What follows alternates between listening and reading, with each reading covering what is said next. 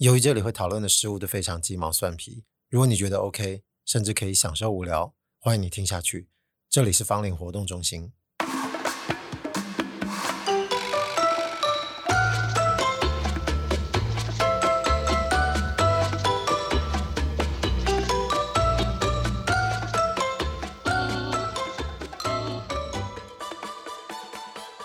上一集一开始有提到，就是感谢各位各路神明啊，就是在我的各个界面上面稍微有留言，有些是给予一些打气，稍微念了一下，表达感谢之意啊。那我一般其实没有想过，因为这个可能有人会留下意见，这个累积的其实很少，因为这个听的人不多嘛。所以我本来想说，这个录完音之后，如果还会有机会讲，应该也要很久以后，而、啊、又没料到说这个录音时间过后又出现了，就两则哦，很少。一个是在 Spotify 上面看到，其实这位是朋友啦，啊，可能其实有在收听的习惯，当然是很感谢。还有说一下这个尬的，顺便留个五星这样子。另外一位要感谢的神明应该是陌生人哦，这个署名好像叫香祥的朋友，他在 Apple Podcast 上面说自信恋中标，你们不知道这个对我而言听起来是多爽的一件事哦。但并不是说自己说的内容了了不起，因为真的很琐碎的东西。只是各路神明，我们也不知道大家从哪来啊，就也不知道年龄层次在哪，大家在社会上是在各自干什么事情啊。但只要稍微知道说有人也是类似想要知道或是讨论这种事情，你就会觉得送哦。OK，谢谢各位。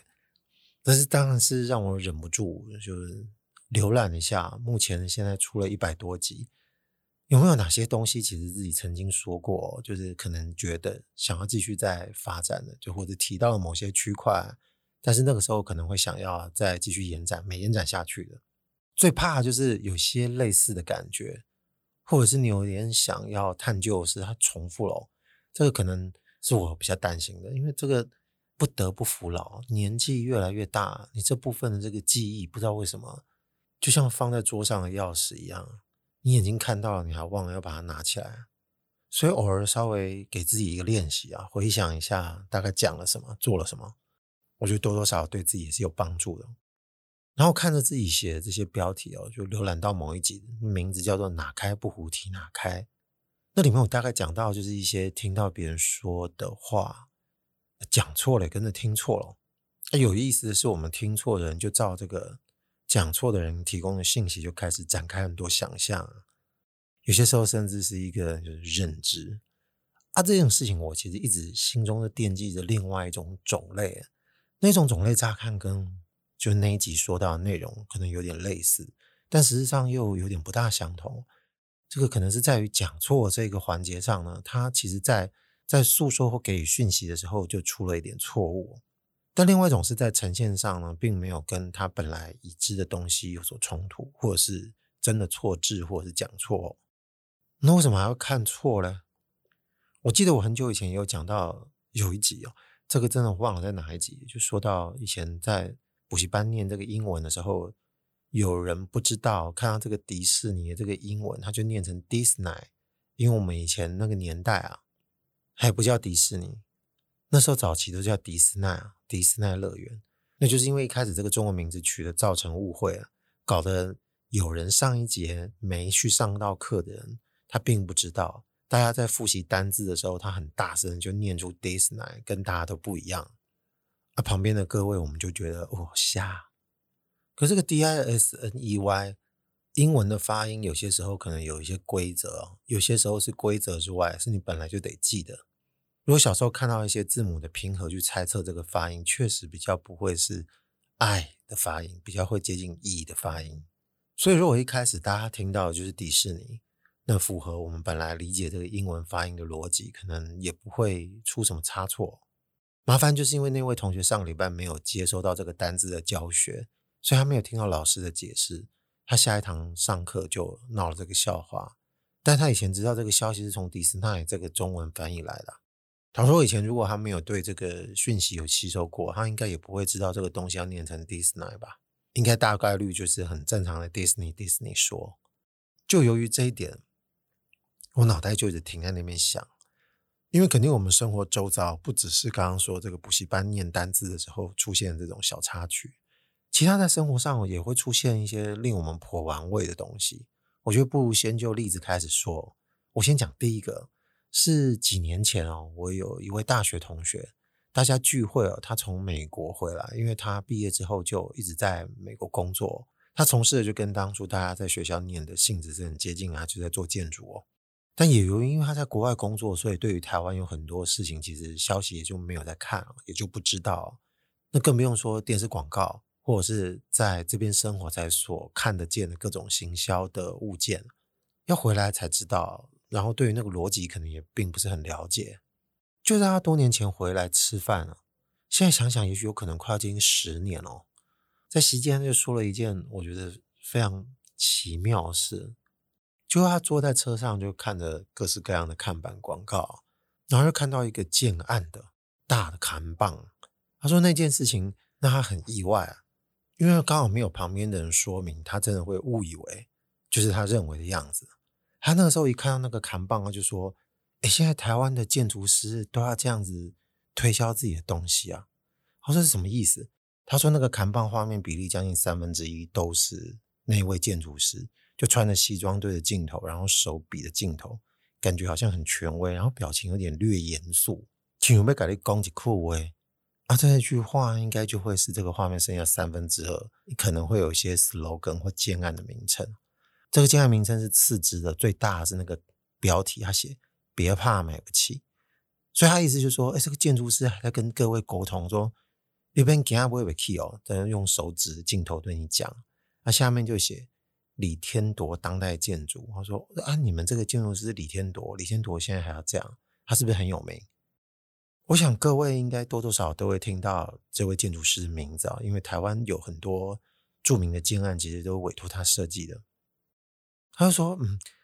他本来以为如果是要建筑师的头像露出，应该会比较假掰啊，可能是黑白照片啊，或者是手拿一支笔啊，或者是手托着下巴看远方啊，就一副就是大师形象去打啊，怎么好像感觉像是在代言啊？不像是这是以他的作品或是他的人当做招牌。就跟他一起同行的朋友就跟他说啊，不是啦，就帮他跟他纠正，我说这个人不是李天铎啊，这个人是。”全联先生，他说全联先生是谁？后来就跟他稍微解释一下，全联先生是哪个广告来的，然后很红。其实某个程度上应该要把他当做艺人来看待啊，所以这个是他代言的建案。然后我们脑中就因为他这样一说，就觉得整件事情就觉得很荒谬，因为他也没见过李天铎，没看过李天铎的照片，他也不知道全联先生是谁，所以他很自然就把现在画面上出现的讯息就是绑定在一起。就用我们觉得最安全、不会出错逻辑套在一起，啊，结果还真的不对。是说，我们当然不能怪他。如果真的不知道，如果有些人可能真的也对这个部分没有很了解，他甚至觉得这个李天铎或者是全联先生对他而言都是一个没有知名度的人，所以他看了照片也不知道全联先生是谁。他可能真的就会觉得，你既然广告看板上面放了这个建筑师的名字啊，它上面写的是李天铎当代建筑。那画面上唯一出现的人，那肯定就是他啦。然后后来在想，这个扛棒的设计应该不会只有一种啦。那这个建案应该叫海洋都心啊，应该真的蛮久了。所以我才想想，这个应该不只是几年前了，也许有十年以上啊。后来上网一搜，发现果然他们这个广告看板其实还有其他种类的，但是可能他经过看板看到就是全联先生手指的镜头，在告诉我们各位别怕买不起哦。另外几版呢，可能就比较不会，因为。他还有一个叫做“别怕生小孩”，然后画面三分之一是一个女性，就是抱着她的大肚子。那总不可能会把那个人当做李天铎了吧？啊，你说李天铎会生囝吗？这不大可能嘛。就你不会拿一个建筑师要生小孩的事情当做宣传，就整个太锵了，不知道在干嘛。他应该就是跟建筑设计本业有相关的，才是最有力的号召嘛。他另外一个版本就叫“别怕娶老婆”，啊，也是全联先生就穿着白色的，感觉像是。结婚的这个西装，然后拿着捧花，感觉就是要求婚或者要跟老婆结婚的画面，所以这个比较不会误会哦。因为生囝跟娶某这两个搭配三分之一的那个影像呢，都很具体，所以他应该就是为了这个 slogan 而服务的。唯一他看到那个有问题的是写“别怕买不起”，别怕买不起。如果你真的要让他跟这个主题有比较贴切的呼应，那可能不会放全联先生穿的西装指的镜头这样子的图案。因为它出现了一个就是没有想到会产生的暧昧性。你要么就真的服从这个 slogan 的标题，那你可能是不是要有一个人拿的钱啊，或者是在什么拿的支票啊，更能够跟钱的意象绑定的照片啊？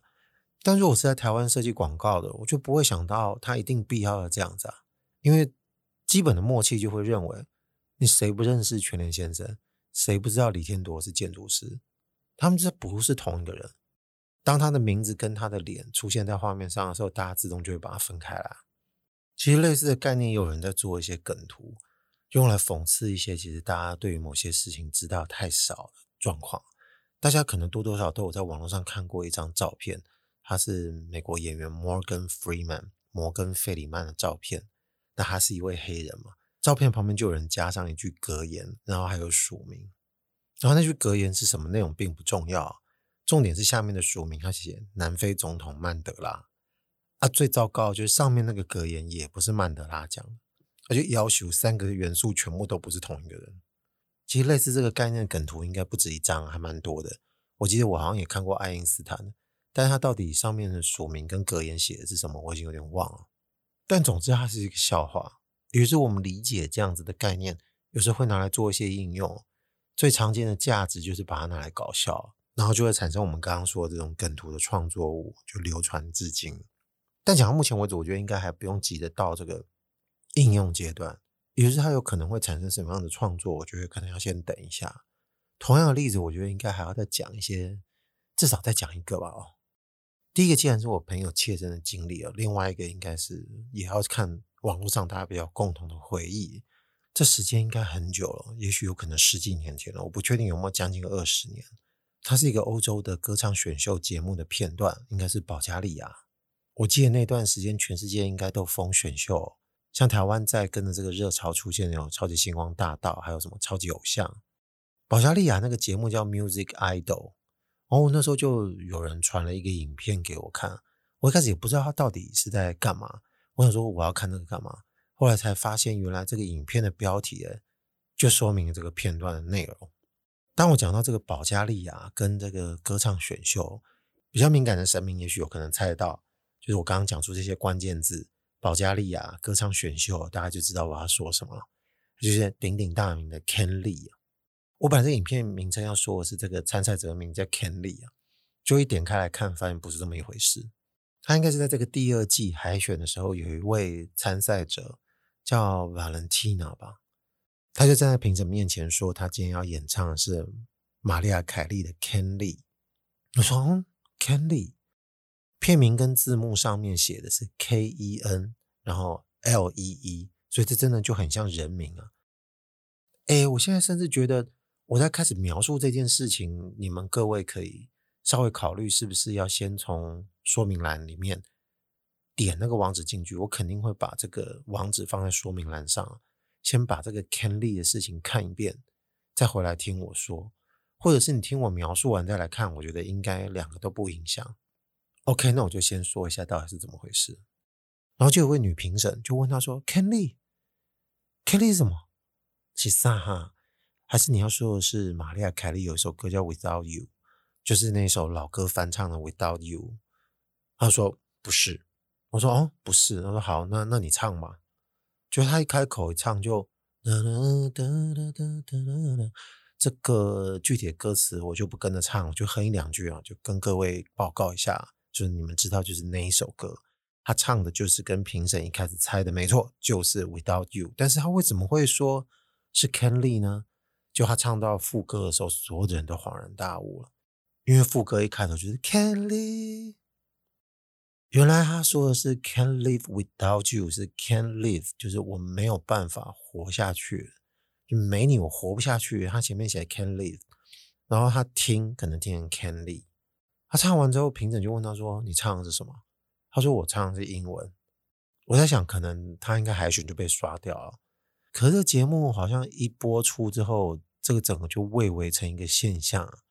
应该算是在那段时间变成一个很有名的网络影片。最后，Valentina 好像就算是红了吧？我记得好像节目有请他再回来，就变成是一个特别为他所设定一个单元节目。他真的再重唱了一次这个 Without You，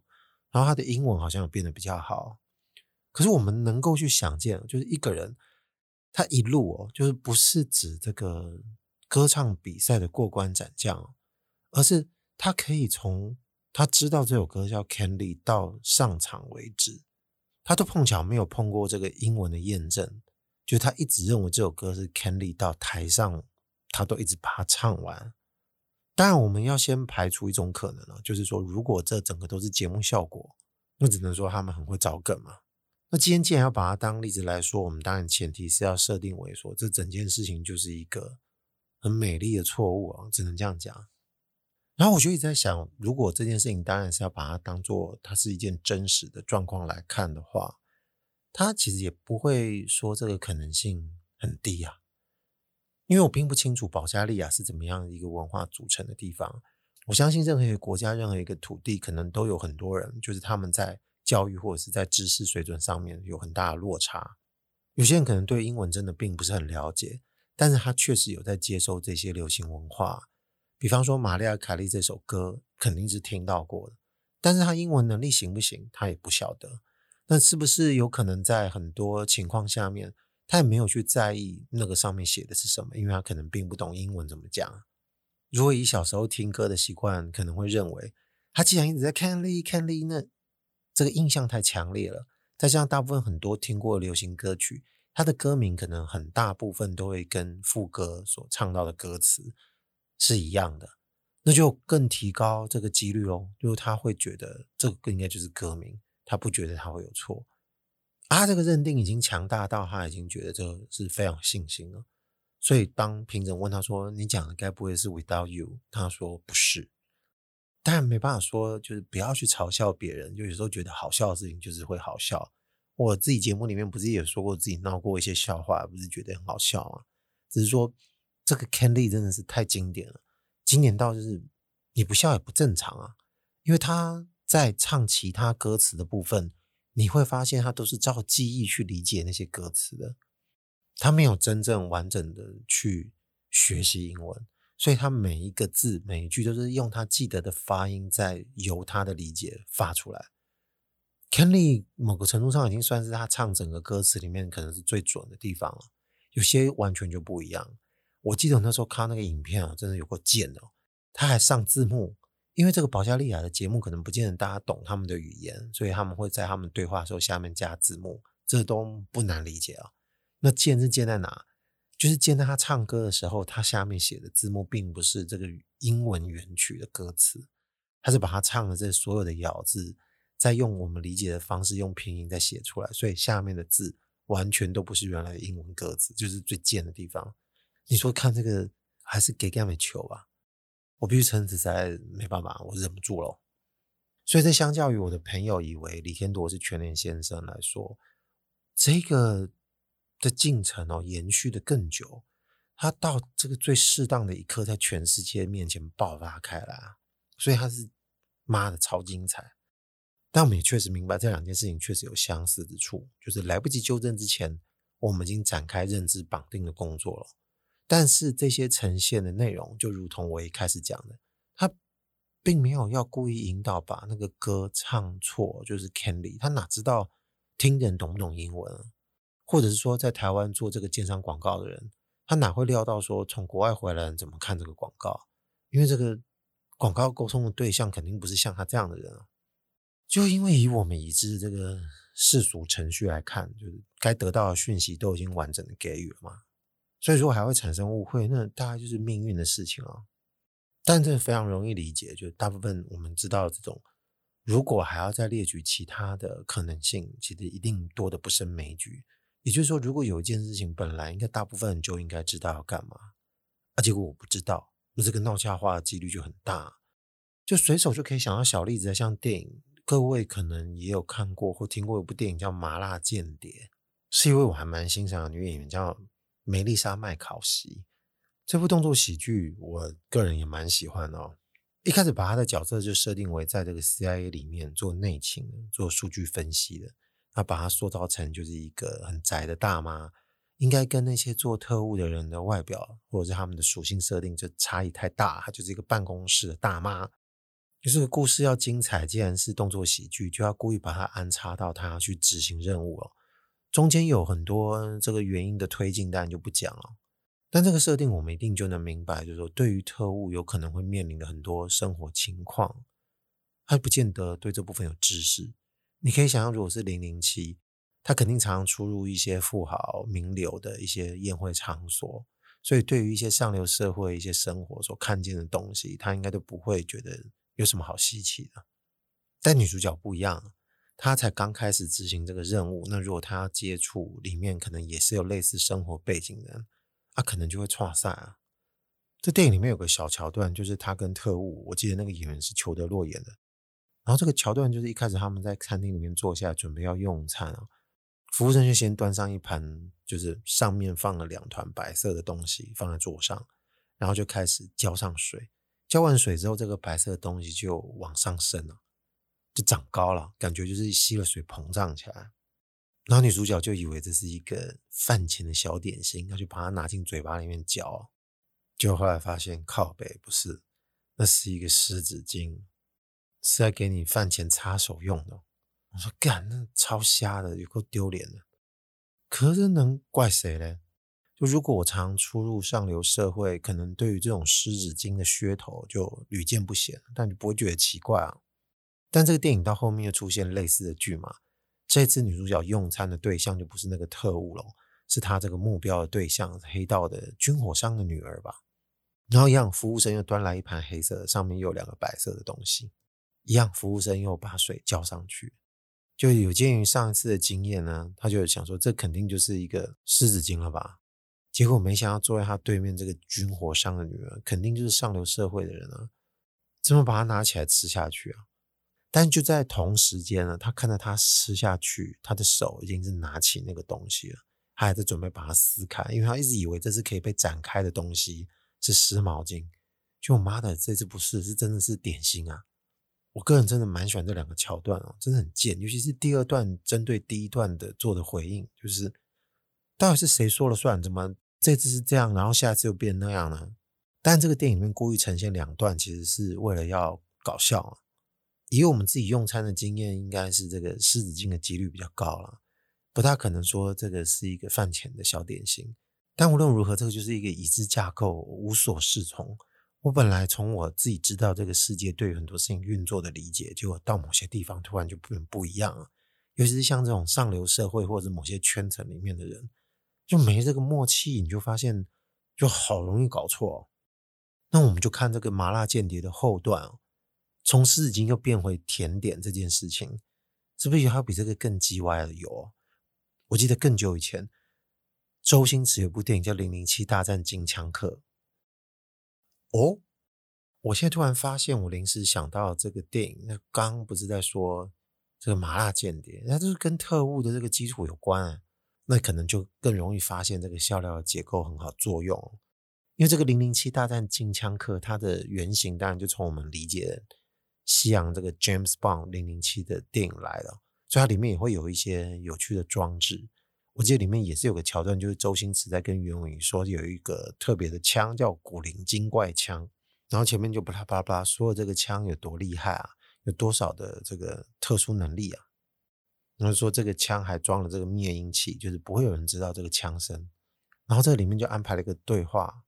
周星驰就一直在好奇说这个灭音效果怎么样，他眼睛就一直朝这个枪管里面看。故事的设定，袁咏仪就是准备要把他杀掉，所以我说那这个机会不是太刚好了吗？你就仔细看呗，我就直接从这个枪扳机扣下去，就直接从你脑门射一枪。他准备要扣下扳机的那一刹那，然后。周星驰就把他眼睛看着这个枪管前面这个灭音器，就顺手把它取下来，所以他可能就说靠北来不及射你一枪了。后面当然还有其他对话，他就趁周星驰转身准备要去关窗户的时候，就拿起那把枪，就往他身上就射下去。就一扣下扳机，怎么发现？看这个子弹怎么往反方向射啊？就直接射到自己的肩膀啊！他说：“你怎么了？你为什么中枪了？”他说：“总是要试试嘛。”就周星就跟他说：“哎，这个是倒后枪啊，子弹会向后射的。”他说：“你你你怎么不早说啊？”他说：“那你等一下，我赶快帮你找可以止血的东西。”然后就在东找西找的时候呢，因为就赶快把这个枪再转过来，就面对自己再射一枪，就没想到看这个怎么这次又这个射向自己的，就两个肩膀都中枪了。他说啊，你又怎么了？他说你又试枪了。他说对。他说又中招了。他说那你干嘛试枪之前不跟我说啊？他说这支枪的全名叫狡猾的枪啊，就是你先射一次是往后射，你再射一次它就变正常了。然后学员就脸很臭说，那你为什么不早说？就本来要杀他，最后他两个肩膀都中枪。哦，你看那个结构跟《麻辣间谍》那个前后是不是妈的超呼应？不过这个电影里面说这个狡猾的枪啊，这个“狡猾”两个字我觉得用的蛮好的，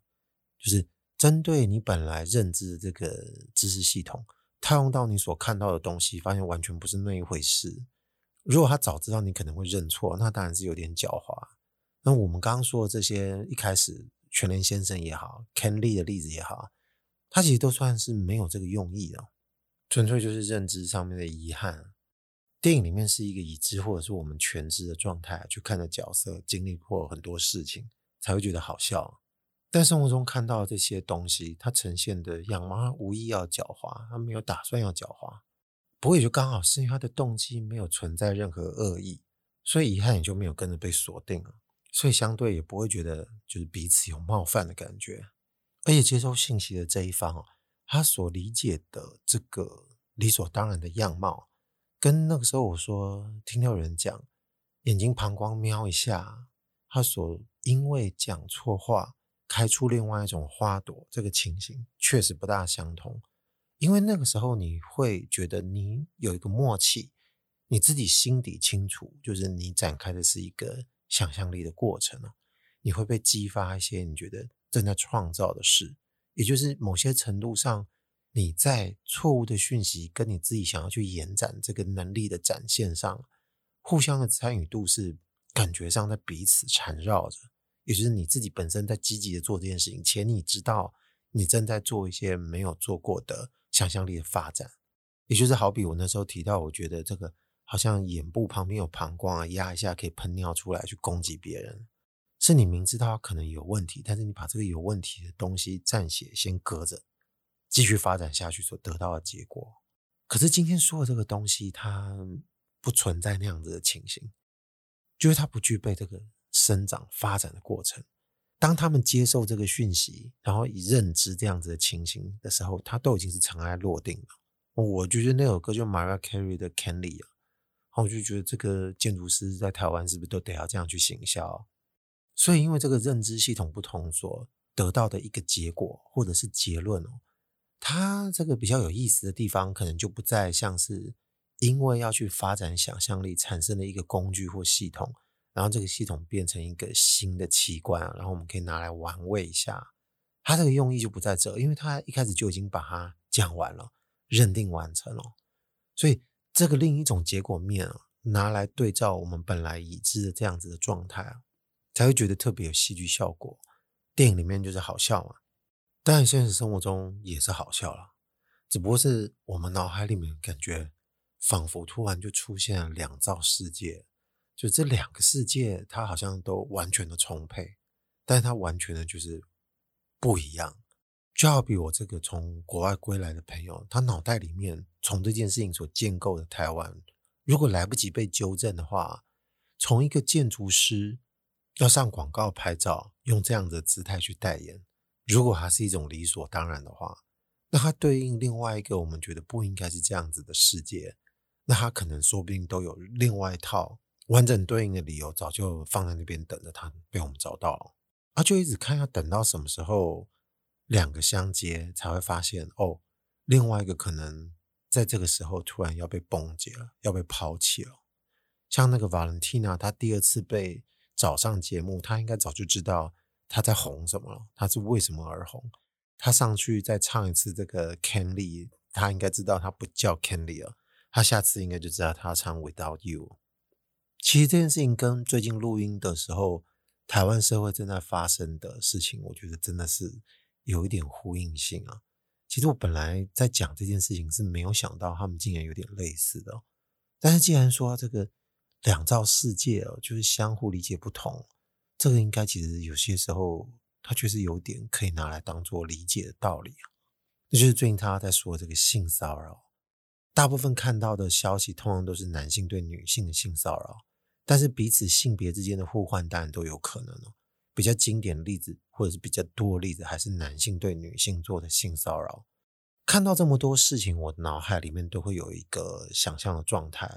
也就是除了我们认为在法律或者是对于别人身体不尊重这种我们都知道的该谴责的这种界限必须被阐明之外，就我觉得。这之中还存在着一个认知上面的问题，这肯定有很多人在探讨了。但是不妨我们这个节目的最后，我觉得可以拿来讲一下，也就是我们这些男性啊，就有时候对女性做出一些不当举止。我相信，就是我这个同样男性的性别，